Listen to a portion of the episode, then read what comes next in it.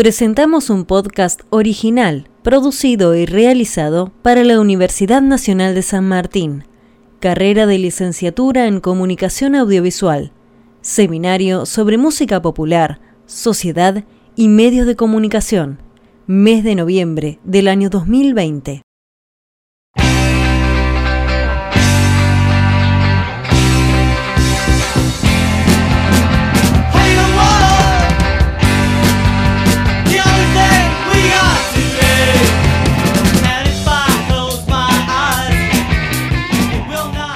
Bienvenidos a otra emisión de Fogoneando. Hoy vamos a tratar de inmiscuirnos en lo que es la música alternativa, por decirlo de algún modo, en lo que sería algún aspecto de la contracultura, desde qué expresiones artísticas podemos evidenciar como primeras, originales, iniciales, le dan puntapié a, a una gran cantidad por no decir infinita, de bandas, eh, agrupaciones musicales que desde distintos ángulos artísticos, creativos, nos brindan gran material y contenido como para poder, en principio, disfrutar y analizar.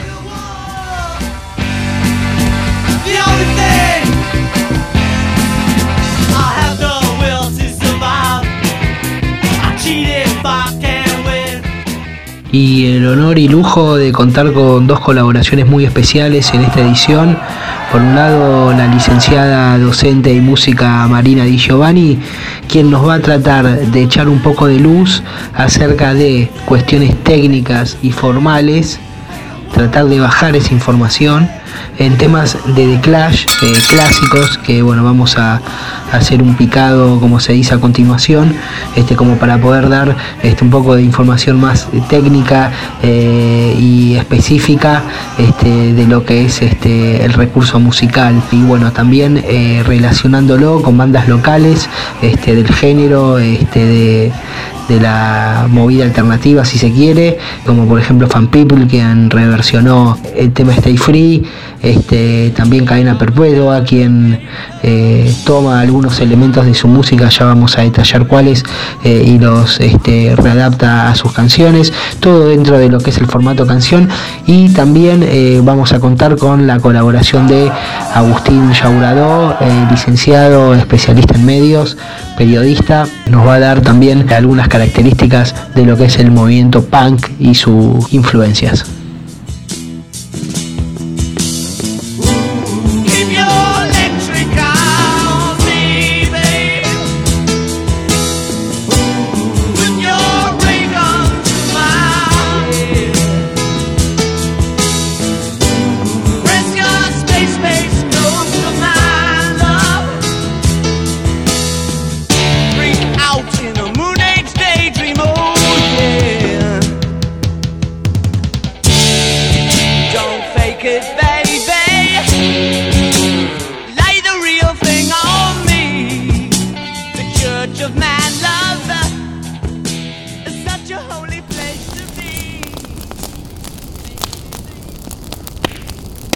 Fogoneando, un episodio sobre música y subculturas.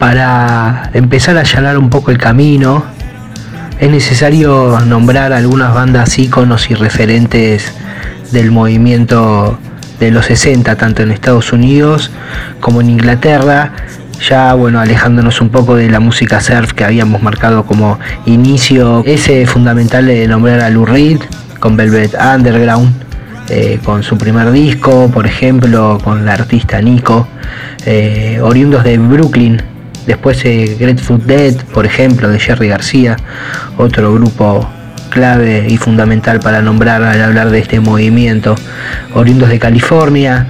Después tenemos a los Stooges con Iggy Pop eh, de Detroit. Eso lo que sería un poco por eh, Estados Unidos y bueno, la figura de David Bowie que que en los 70 eclosionaría con sus eh, discos y con sus participaciones también con Iggy Pop y con varios artistas de la escena, eh, luego también con bueno, los Rolling Stones y, bueno, un capítulo aparte de David Bowie, oriundo de Nueva York, eh, bueno, cuya movida eclosiona también en los 70 con bandas como los New York Dolls, Ramones, Patti Smith, y bueno, seguramente muchas más. Eh, y lo que es eh, Inglaterra, bandas como Damned, eh, bueno, los Ex Pistols y The Clash este, se, pueden considerar históricas de esa época. Y claramente de Who también.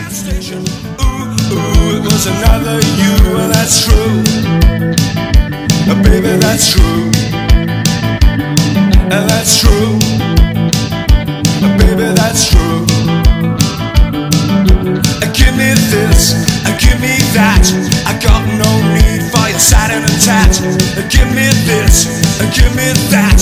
I got no need for your bibbity, bibbity, bibbity, bappy hat. Just my horse and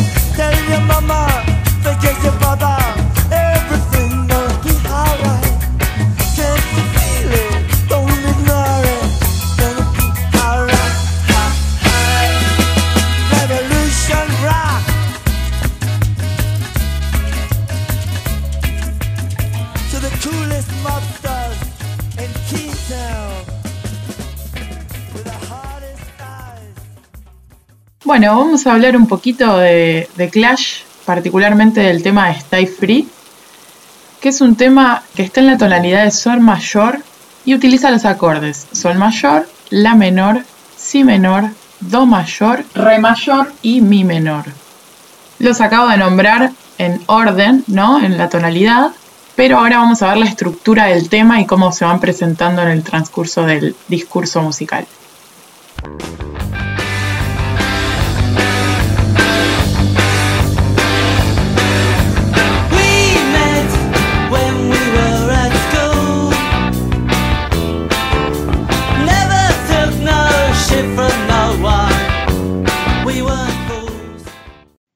Bueno, el tema comienza, como podemos apreciar, con una introducción, seguida por la primera estrofa, y hasta acá escuchamos solo las dos primeras frases de la primera estrofa, porque tanto la introducción como las dos primeras frases utilizan la misma armonía. Esta armonía está compuesta por los acordes Sol mayor, Do mayor, luego Si menor y La menor. Seguimos escuchando.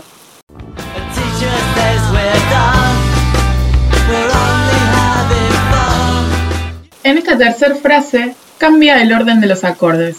Vuelve a repetir el último que estaba sonando, que era el La menor, para pasar luego al Si menor, continuando con Sol mayor y luego agrega un mi menor que no había aparecido hasta el momento.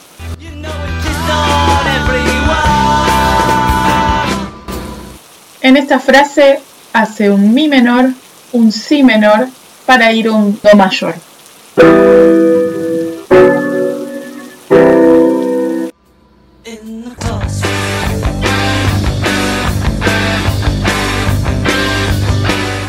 Estos acordes repetidos que se empiezan a escuchar al final son los mismos que charlamos al comienzo. Sol mayor, do mayor, si menor y la menor.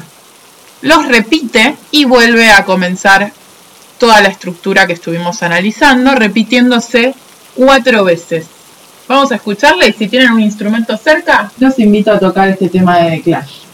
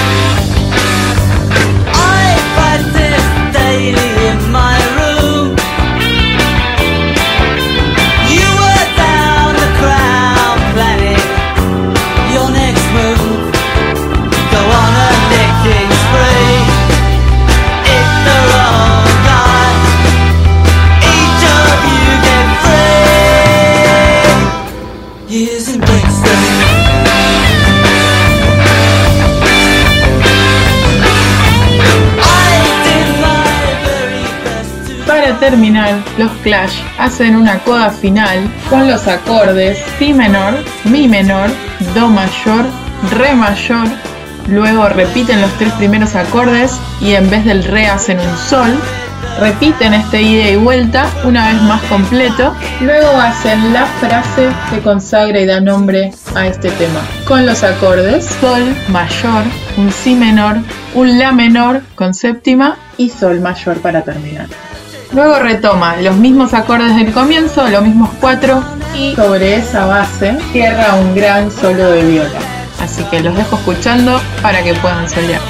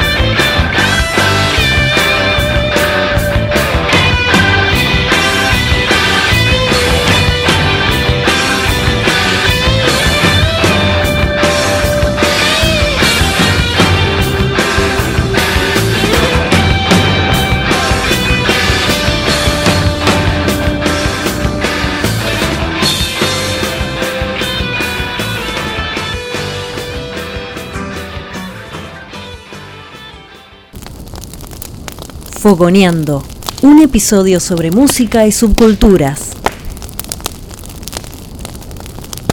Bien, tenemos completo entonces nuestro análisis de Clash, de los acordes, cómo es la secuencia durante todo el tema y para qué podemos analizar además qué acordes utilizamos en cada parte. La finalidad es ver qué tipo de sonoridad tenemos con qué tipos de acordes. Eso lo podemos ver tanto si analizamos que los acordes que utilizamos son mayores y menores, los acordes mayores son más alegres, brillantes, y los acordes menores son tristes, se les suele llamar, ¿sí? nos generan melancolía, y a su vez podemos analizar qué función armónica cumple el grado de la escala que estamos tocando. Estas funciones que tienen cada uno de los acordes de la escala nos van a generar una sensación distinta y un color distinto en la sonoridad de- del tema. para tenerlo en cuenta en esta tonalidad, ¿sí? nosotros estamos en sol mayor, entonces siempre que vayamos al sol vamos a tener esta sensación de reposo, de estabilidad, ¿sí? porque es la tónica de la tonalidad. La quinta, la dominante, re mayor, nos va a generar tensión dentro de la tonalidad. Bueno, así termina nuestro análisis de la armonía de este tema de Clash. Espero que les haya gustado. Me despido. Gracias a Foneando por haberme invitado a este gran programa. Hasta la próxima.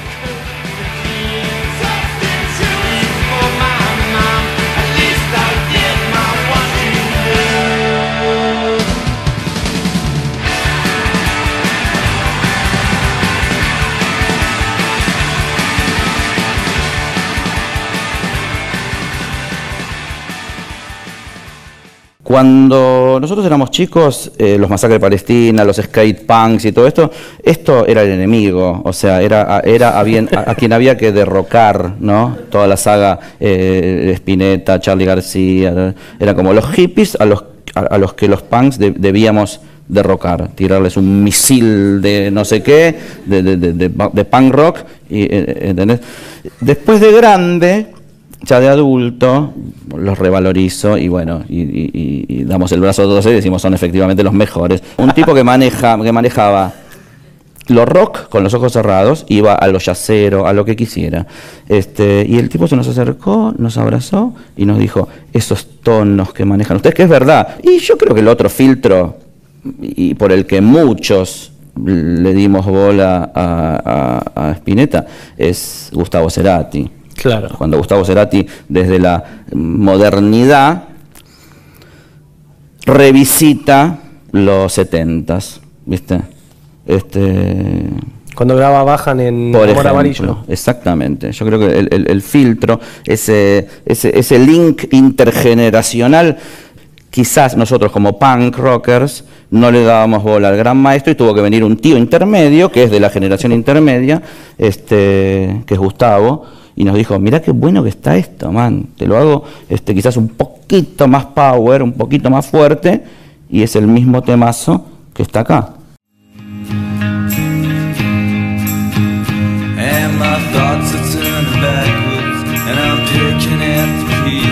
And Into my mind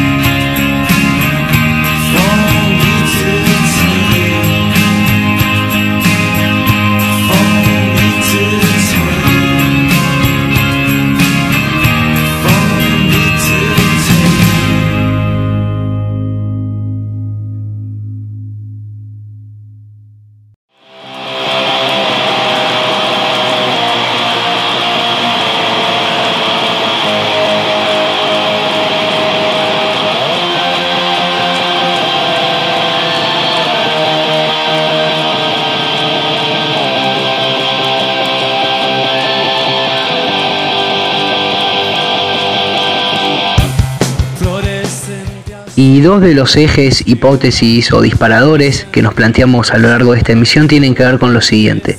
Por un lado, con la pregunta si los artistas o los grupos musicales, por ejemplo, cuando tienen contacto con la masividad, cuando empiezan a tener determinado éxito comercial, cuando, por ejemplo, firman contrato con discográficas y demás, y su público también aumenta y las ventas aumentan, si este hecho condiciona su carrera musical, su proceso de composición, o si no les hace efecto, se mantienen independientes en su experimentación, en su camino de vanguardia o en la música que, quieren hacer.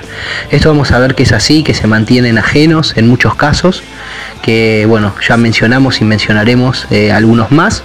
Eh, y por otro lado, eh, nos surge el disparador también, que tiene que ver con el inicio de toda esta efervescencia o de esta actitud irreverente, contestataria si se quiere, que también se refleja obviamente en los ritmos, en el tipo de ejecución y de sonidos, que también mucho tiene que ver este, la electricidad en esto, de dónde proviene esa actitud si podemos referenciarla en algún punto de la historia o con algún grupo social en particular. Ya vamos a ver que eh, principios de los 60, 64, 65 podemos observar a lo que capaz vulgarmente se conoce como tribus urbanas o grupos con determinadas características que empiezan a generarse y a mutar también, eh, como por ejemplo los mods, por ejemplo lo que son los Teddy, eh, y que está también en un punto emparentado con el reggae, con el ska, eh, con toda la comunidad afroamericana también y sus costumbres, es como que un poco esa violencia, esa euforia, esa intención de cambiar el statu quo y de las cosas y de denunciar y de transformar la realidad por medio de estas nuevas expresiones artísticas, lo podemos relacionar a una naturaleza que tiene que ver con esa etapa capaz, eh, también lo podemos ver en lo que es el blues, también tiene que ver mucho la ropa, eh, muchos los eh, lugares en donde frecuentaban, ya sea peluquerías, locales de indumentaria o locales nocturnos también. igualmente esto lo vamos a desandar bien al final del episodio, más que nada también basándonos en un libro de Dick Ebdish eh, sobre bueno, todos estos comportamientos y nuevas tendencias que él eh, particularmente llama subculturas.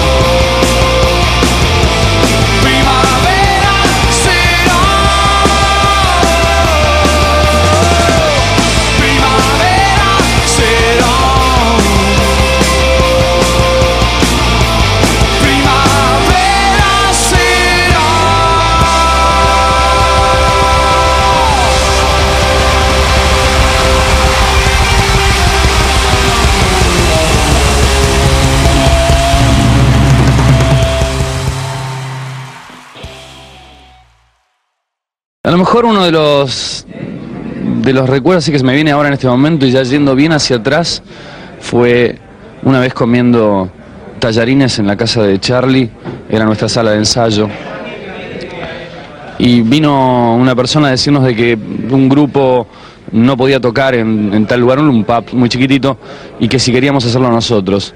Habíamos hecho nuestra primera presentación una semana anterior y había sido, bueno, como una primera presentación, muy extraña y, y difícil de, mem- de memorizar qué pasó musicalmente, pero en ese, en ese momento, casi con los tallarines en la boca, nos metimos adentro de una van y llevamos nuestras cosas y fuimos a tocar y fue un show glorioso en lo que yo recuerdo por lo menos. Había creo que no más de 20 personas y, y entre esas había un productor discográfico. Curiosamente ahí nos ofrecieron hacer un disco que hicimos por su, bueno, un año después de, de ese momento. Pero era ahí como haber dado un pasito, ¿no? Realmente salir a tocar sin, sin plantearlo mucho. Y eso lo recuerdo muchísimo, así como una imagen que me viene, ¿no? En este momento de cierre sobre todo.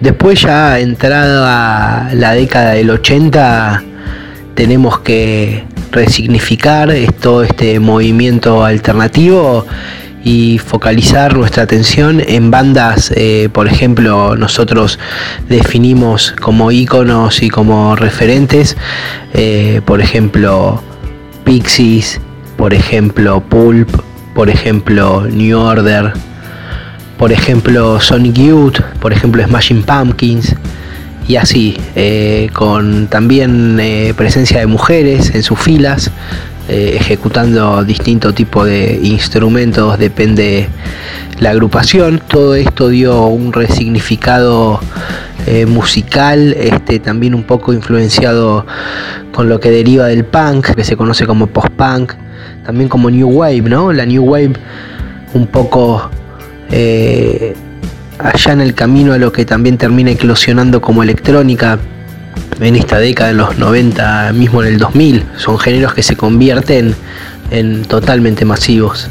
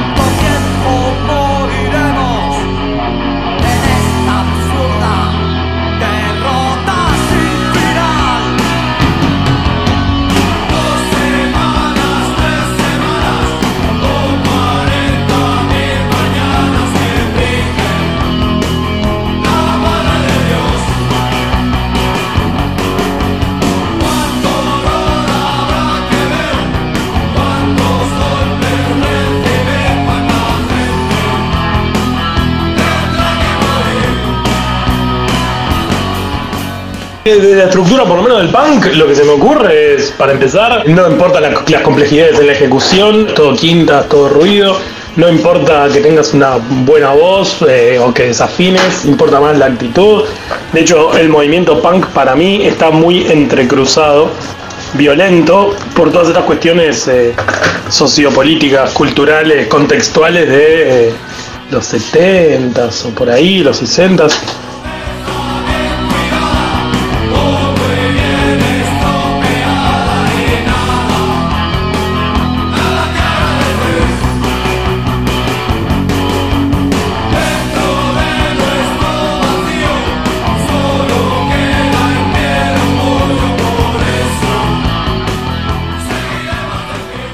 Sea, básicamente las quintas son es hacer los acordes con tres dedos y ritmo punk y después eh, cuatro cuatro de Clash. De Clash es punk virtuoso, pero en general el punk para mí desde la composición musical es más básico. Tenés a Ricky Espinosa también ahí, ¿eh? Tenés a Ricky Espinosa, no te lo olvides.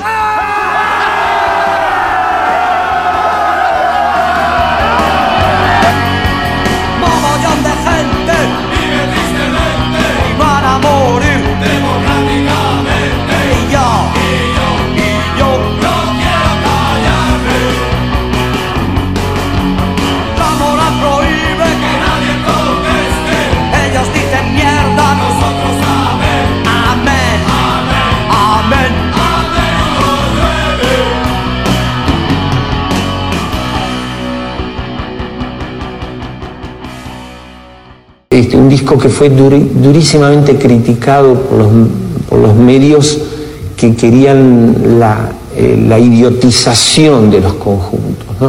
Medios que querían, como ahora, muchos medios quieren la idiotización de la gente, porque es necesario para vender más y ganar más guita.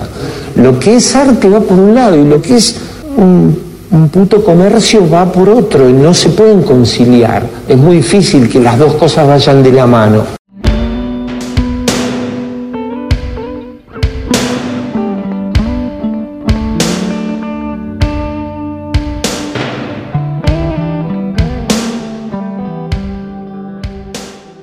En el ámbito local hay dos casos que vemos claramente que la convicción compositiva, o por decirlo de alguna forma, la esencia que se quiere transmitir no es afectada, no es transformada y ni actúa en detrimento el hecho de que la masividad eh, y la convocatoria afecten a determinados artistas o grupos. Eh, por ejemplo, el caso de Patricio Rey, sus redonditos de ricota, también el caso de Charlie García.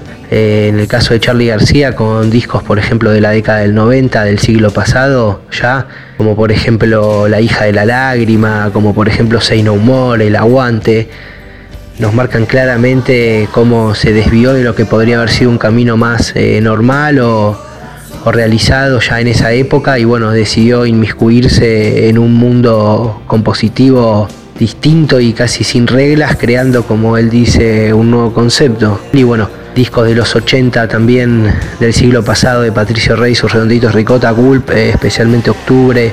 Después, bueno, ya van a encarar un sonido más ligado al rock and roll, tal vez, eh, o al, formato canción, más hit, como se dice, o más eh, fogonero, como también suele decirse en ese sentido, pero eh, primeros discos eh, relacionados también un poco con el movimiento New Wave, con ese sonido, eh, composiciones muy interesantes eh, que vale la pena indagar, escuchar y que sí, son muy placenteras también de escuchar. Y otro caso claro de esto es el de los Rolling Stones y los Beatles, quienes en la década del 60, en el 65, 66 más específicamente, cuando ya tenían una masividad importante, crean discos que tienen más que ver con lo conceptual, con la psicodelia, con la vanguardia. Por ejemplo, el caso Between the Buttons y de Satanic Majestic Request de, eh, de los Rolling Stones y bueno, Revolver, Sgt. Pepper de los Beatles.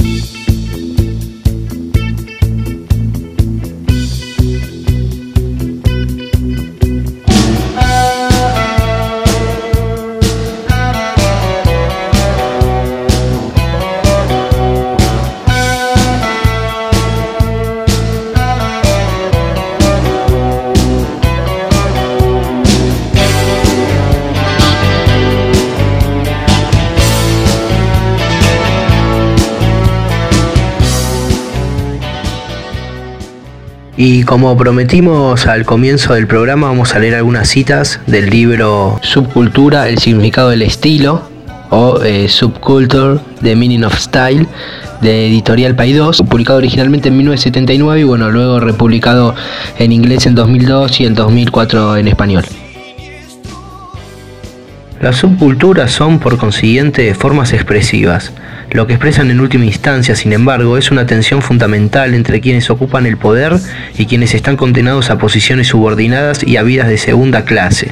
Tanto el reggae como el pan rock nacen en los contextos de unas subculturas nacidas a su vez en respuesta a unas condiciones históricas específicas. Esa respuesta encarna un rechazo. Se inicia con un movimiento de alejamiento del consenso y en las democracias occidentales, como sabemos, el consenso es algo sagrado. La inoportuna revelación de la diferencia es lo que atrae sobre los miembros de una subcultura la hostilidad, el desprecio, entre comillas, las iras virulentas y mudas. Luego el autor continúa diciendo, a lo largo de este libro he interpretado la subcultura como forma de resistencia donde las contradicciones y las objeciones experimentadas ante esa ideología reinante se representan de manera sesgada en el estilo. Tanto la expresión artística como el placer estético están íntimamente ligados a la destrucción de los códigos existentes y a la formulación de nuevos códigos. La expresión artística tiene como propósito comunicar nociones, sutilezas, complejidades que están aún informuladas, de manera que cuando un código estético llega a percibirse como código, o sea, entre paréntesis como forma de expresar nociones que ya han sido formuladas, las obras de arte tienden a superarlo mientras exploran sus posibles mutaciones y extensiones. Buena parte del interés de las obras artísticas radica en cómo exploran y modifican los códigos que parecen estar utilizando.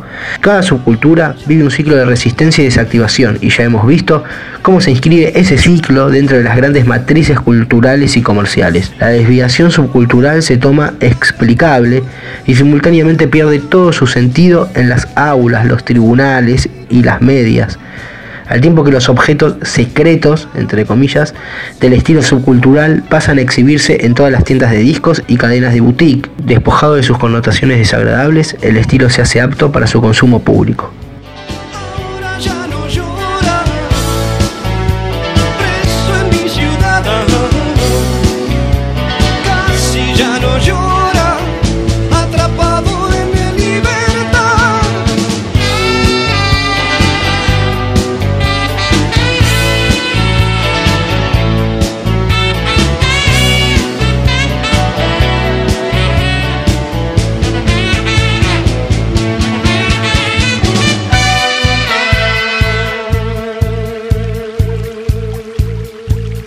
Esto fue una realización para la Universidad Nacional de San Martín. Muchas gracias por su compañía. Esperamos reencontrarnos prontamente con más novedades en la próxima emisión.